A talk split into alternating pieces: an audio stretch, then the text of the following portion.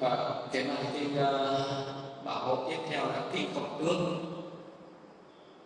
thì vào thời của quốc các pháp đông thì lúc đấy có một thời mà đức bồ tát sinh là một cái loài khổng tước là, mà, là một cái loài chim khổng tước rất là lớn.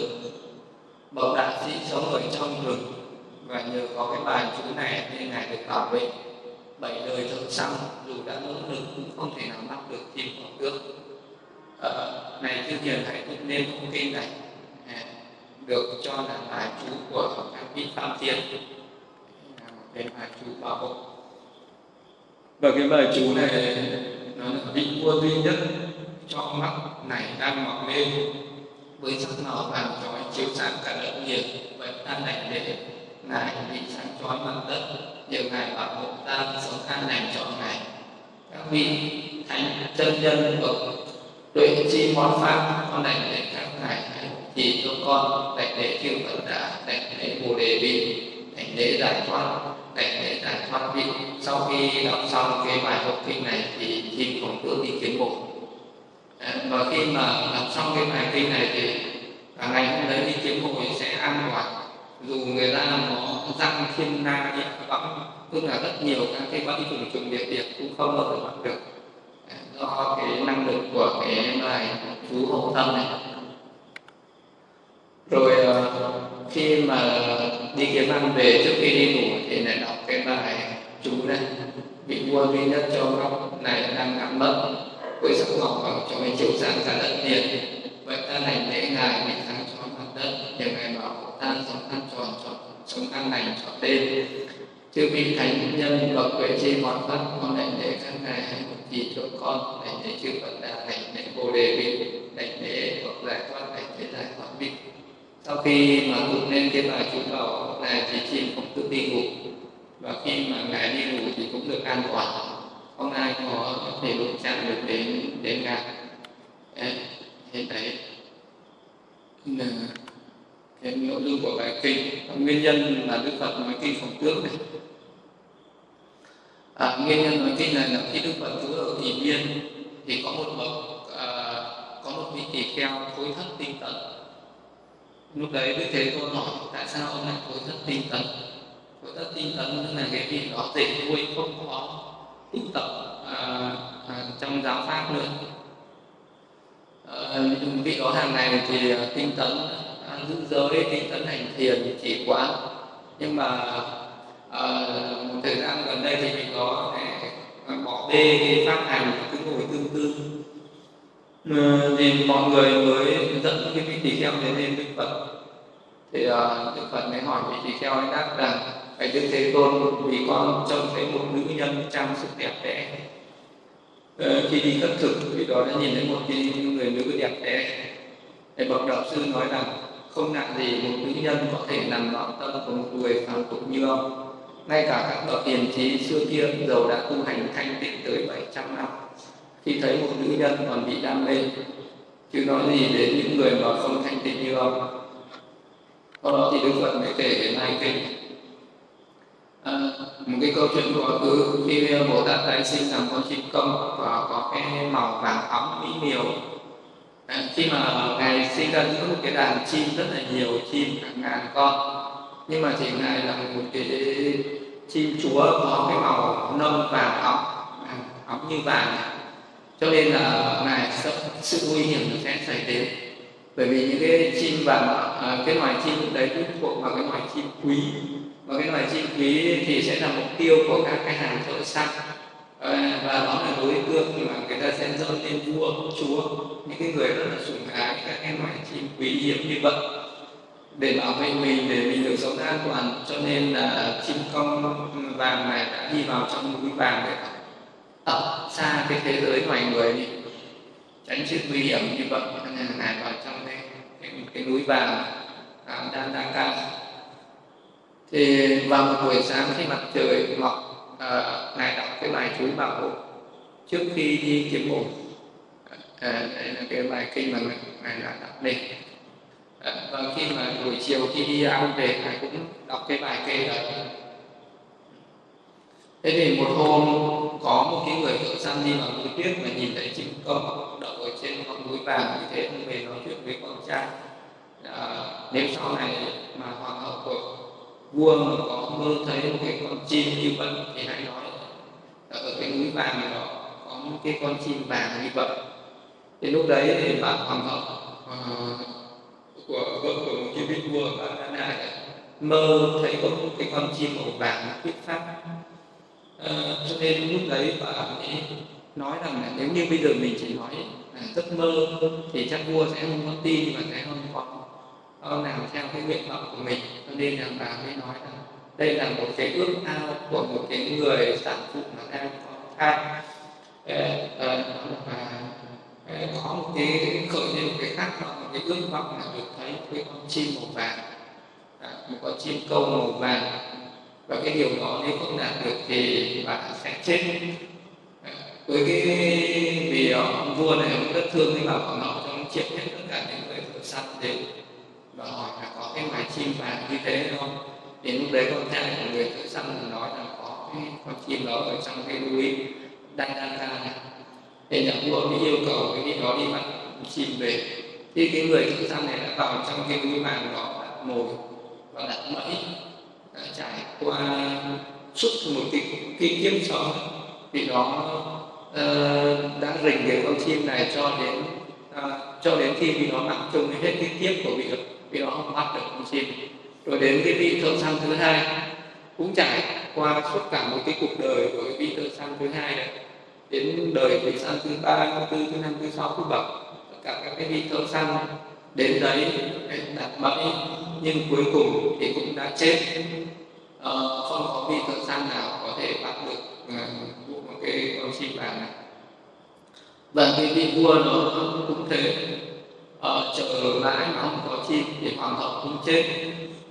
Rồi là vị vua nó đến lúc qua đời thì vị đó rất là nó khởi lên một cái tâm rất là hận con chim này. Thì đó biết là một cái bảng vàng. À, ở cái ngọn núi vàng này có một cái con chim công vàng nếu ai ăn thịt được đó thì nó sẽ trường sinh bất tử. Sau đó vì nó để vào cái kho vàng. Các cái vị vua sau đọc được cái bản vàng đấy tiếp tục cho thợ săn đi truy lùng bắt cái con chim công mỗi một vị vua lên để lại cho một người thợ săn đi như thế. Cho nên là trải qua bảy đời vua và bảy đời thợ săn không ai bắt được chim công vàng. Cho đến cái đời vị vua thứ bảy. Trải qua sáu đời vua sáu đời thợ săn trước thì không bắt được. Nhưng mà để đời ông vua thứ bảy là cái người thợ săn thứ bảy. Thì cái người thợ săn thứ bảy này là một cái người có trí tuệ. Bị đó đến quan sát. Quan sát cái hoạt động của chim công thì để biết là chim công này có bài thần chú hộ thân cho nên là không ai có thể bắt được cái con chim này.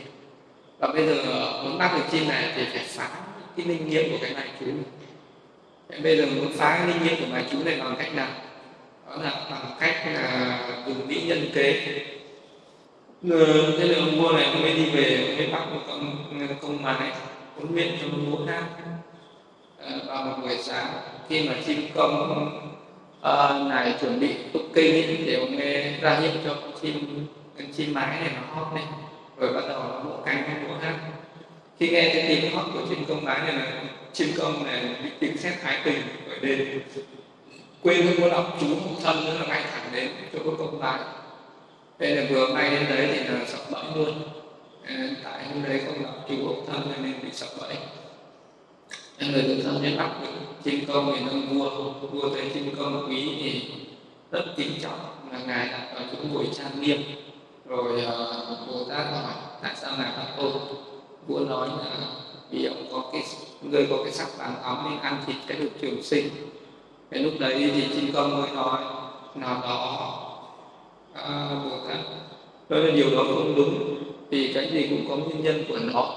À, nay tôi có cái sắc vàng này là cái kiếp trước là vua chuyển vua thánh vương ở cái thành này và thường giữ năm giới khuyên dân chúng giữ năm giới. Nhưng sau khi chết được họ lại lên thiên giới. Và do một cái ác nghiệp ở cái quá khứ mà từ thiên giới lại phải sinh làm cái loài chim công này.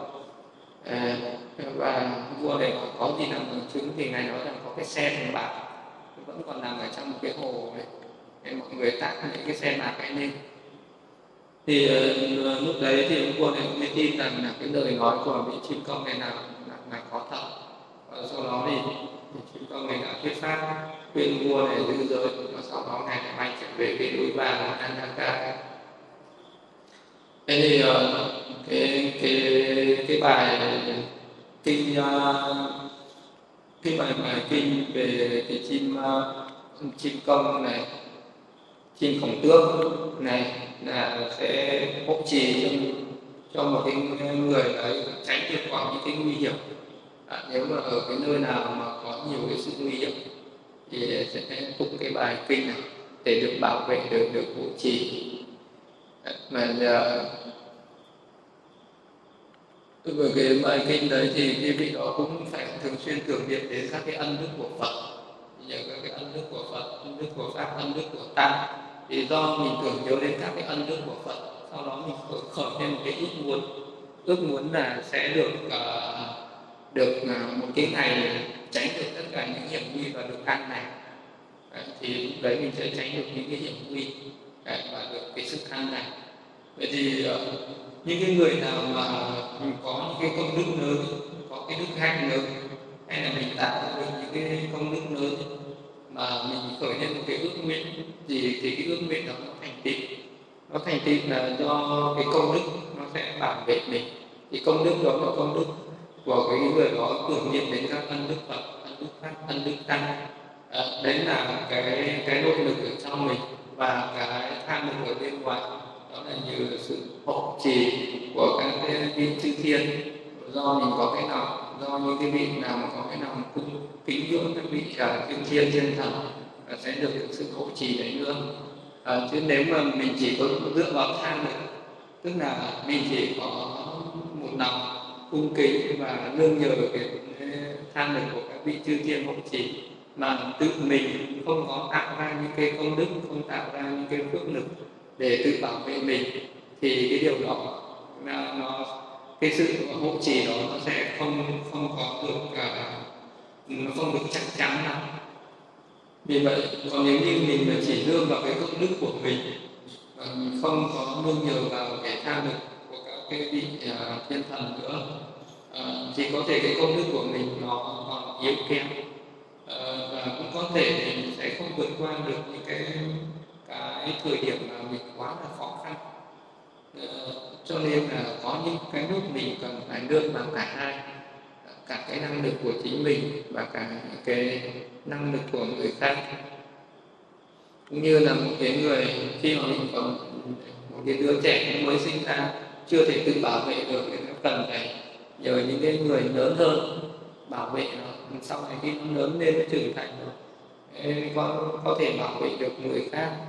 Thế thì ờ, trong cái cuộc sống vậy nếu mà chỉ nhờ vào cái cái khả năng của mình, thì cũng có lúc mình sẽ gặp những cái nguy hiểm. Còn nếu như mình mà có những cái người thiện tri thức, hộ trì nữa thì mình sẽ tránh được những cái nguy hiểm hơn. Vậy cho nên là vẫn phải có một cái ờ, mình phải có một cái ờ, cái một cái cái sự hợp tác cái sự tương tác giữa cái năng lực của mình và phải có cái sự hộ trì của người khác nữa mở cái kinh uh, hộ trì tiếp theo là kinh đầu họ cờ. Kinh này là kinh tam bảo. Kinh này là ân đức của tam bảo.